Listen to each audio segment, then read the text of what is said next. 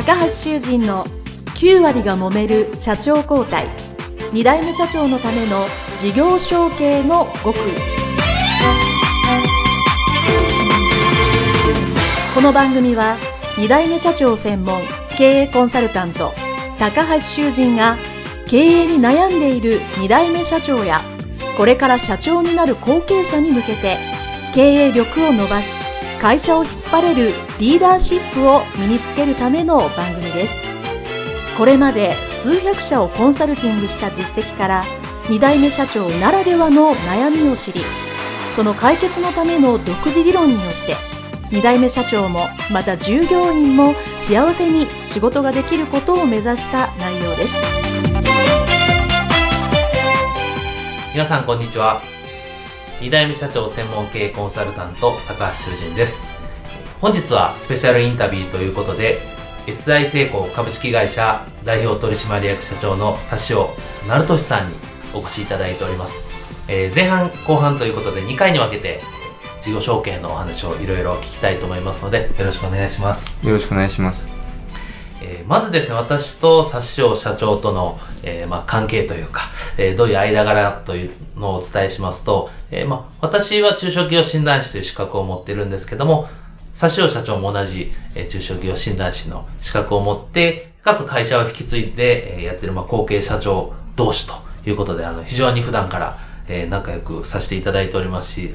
非常にこう、切れ味鋭いですね、意見がたくさんあってですね、僕も非常に尊敬している、いいえー、同じ診断士の仲間でございます。えー、まずはですね、その指尾社長に少し、まあ、会社の説明と自己紹介をしていただきたいと思います。はい、よろしくお願いします。はい、どうぞ。はいえー、私の会社はですね、えー、まあ、製造業です。一言で言うと製造業なんですけれども、町工場みたいな形で、社員13人の会社です。えーえー、電子部品とか半導体関連の、えー、ジグを加工してるんですけれども、えーまあ、ほとんどが現場作業者でして、えーまあ、例えばスマートフォンだったりとか、えー、車のセンサーだったりとかそういうものに関わるような、まあ、部品みたいなものを、えー、日々加工しているというそういう会社ですはいあの小さいように聞こえますが結構私も伺ったことあるんです結構立派な会社でですねあの事業承継されてからさらに会社とか工場を大きくされたというふうに聞いてますので、はいはい、あの、結構絶好調ないい会社です。いえいえはい、はい。それでまあ、この番組ですね、事業承継なので、まずはその、事業承継を、まあ、もうすでに、えー、されて何年ぐらい今経ってるんですかね、社長になられて。えー、代表になって、えー、4年目ですね。4年。結構ね、はい、落ち着いてこられたと思うので、その4年と、まあ、そのちょっと前ですね、後継者時代のことを思い出しながら、お話をお聞きしたいと思うんですけど、まずその、後継者時代で、まあ、会社を継ごうかなと思った、そういう、まあ、経緯というか、その、会社に入られてから、まあ、どういう状況だったかっていうのを少し教えていただいてもいいでしょうか？はい。えー、私はあの大学卒業してからあの会社、えー、父親の会社をすぐ継いだわけではなくて、えー、他の一般の、えー、企業に勤めていました。えー、大学卒業するときに、まあ、会社を父親の会社を引き継ぐということは実はあんまり考えてなかったです。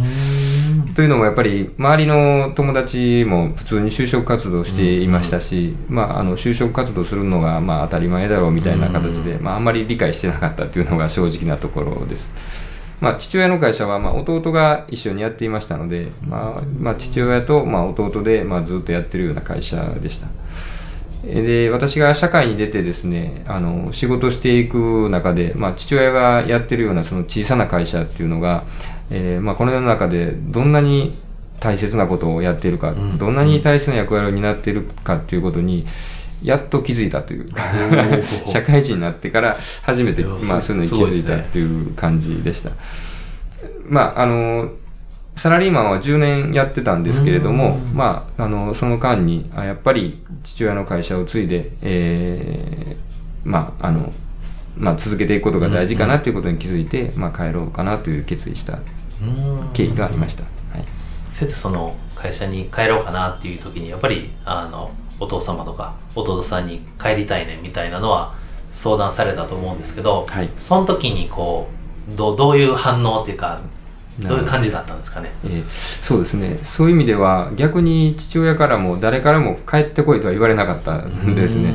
特に父親は一言も言わなかったですね。で改めて思うとえーやっぱり私自身が自分で気づいてあやっぱりこれをやらなきゃなっていう思いがやっぱり自分の中で芽生えないとやっぱり言われて変えるじゃ多分あんま意味がないなと思うので。なるほど。だから父親は結構我慢してたと思います そういう意味では。おー、えー素晴らしい。帰ってこいと言わずに、あの、まあ、じっと帰ってくるのを待ってたっていうような、うんまあ、感じはしますね。まあ、でもやっぱり帰るって言った時は、やっぱり喜んではくれましたので、うんまあ、やっぱり良かったんだなっていうふうに、後からなって思いました。うんその、えっと、まあお父さんもはずっと黙ってはったということなんですけど、まあ、それ以外の、まあ、親族とも、特にお母様からは何か言われたんですかね？そういう意味では、母親だけは、えーちらっとそういうことは言いました。あ、帰ってきたらいいのに、みたいな。え帰ってきたらお父さんはそれは喜ぶと思うよ。なるほこの、ど。この言葉だけはなんとなくすごく覚えています。間接的に。そうです。帰ってきなさいとはもちろん言わなかった。まあ、母親もやっぱり、その、あなた自身の人生なんだからっていうふうな思いではあったんでしょうけど、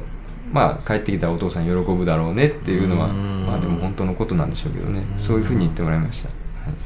そのお勤めされてたサラリーマンと今の会社 SI 成功さんっていうのは全然違う分野のあ、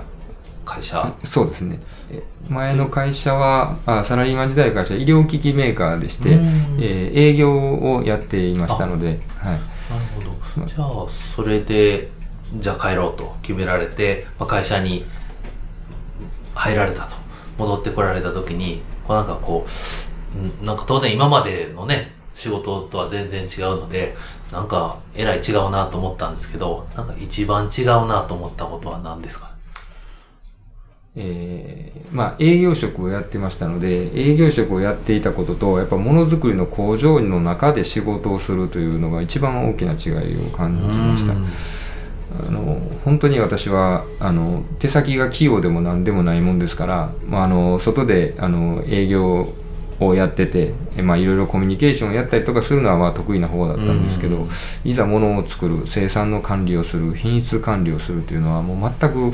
わからないことだったので、うんあのそれが一番こうギャップを感じたところではあります。まあ、あとは、えー友達が全然なくなったっていうのが一番大きいですね。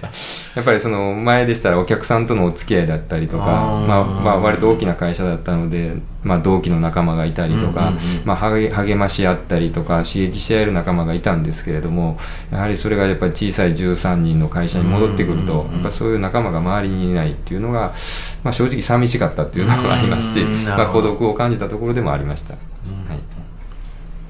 はいとそのあたりで中小企業診断士は取られたんでしたっけ？そうですね。あの、やはり、いや、いずれやっぱり経営を勉強しなきゃいけないというところで、えーたまたまそういう資格っていうものがあることに気づいて、あ、これはいいやと思って勉強し始めたんですけれども、やはりそもそも私はその営業職をやってましたので、会社の経営に関すること、特に例えば、えー財務に関することとかですね、あの、もう全く何も分かってないかったもんですから、えーそういう意味でも勉強できて非常に良かったなというふうに思っています。その辺は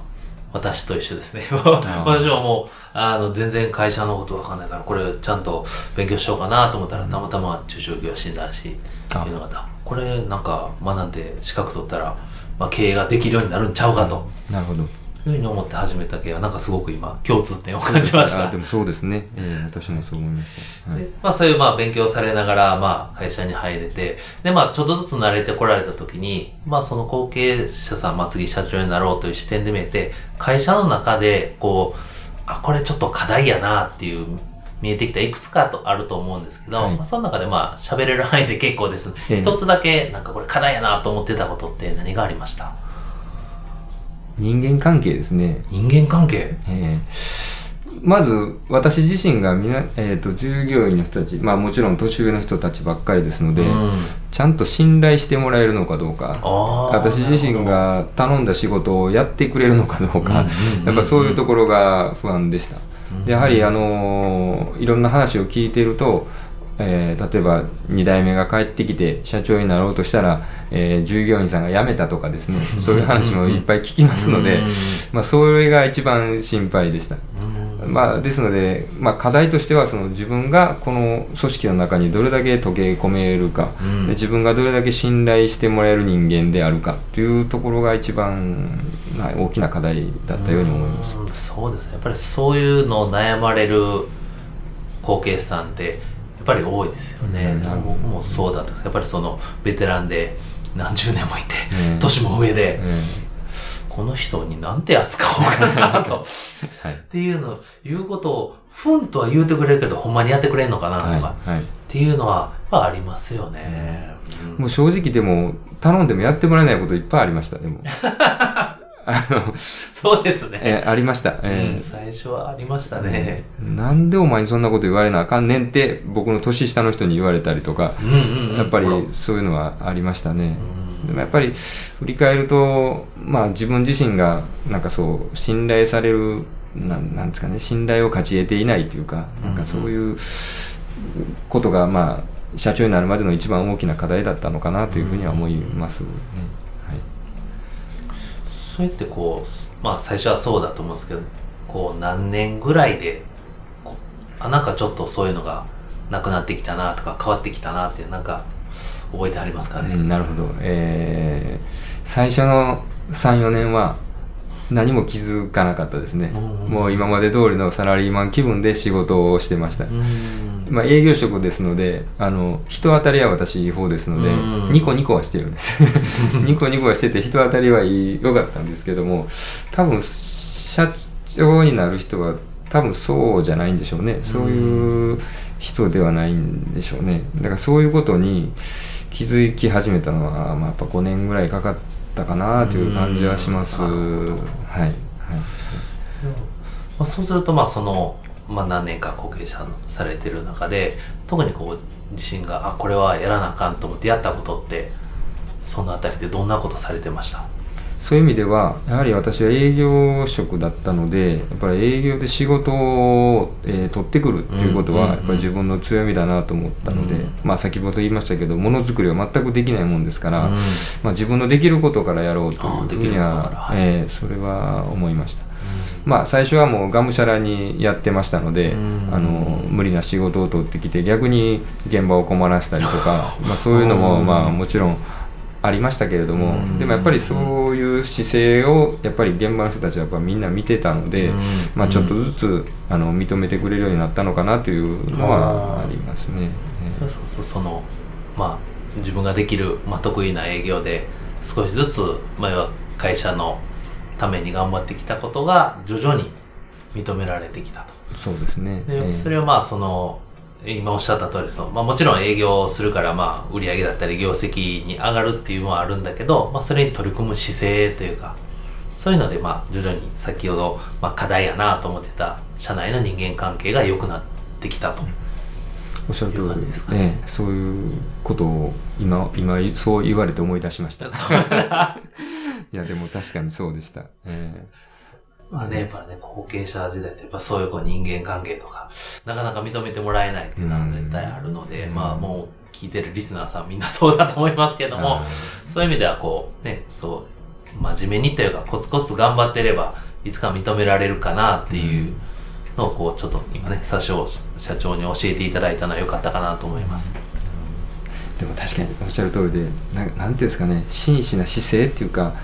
えーの人間性私自身の生き方そのものをなんか見透かされてるような気がするんですよね。会社の前でみんなの前ではいい顔してて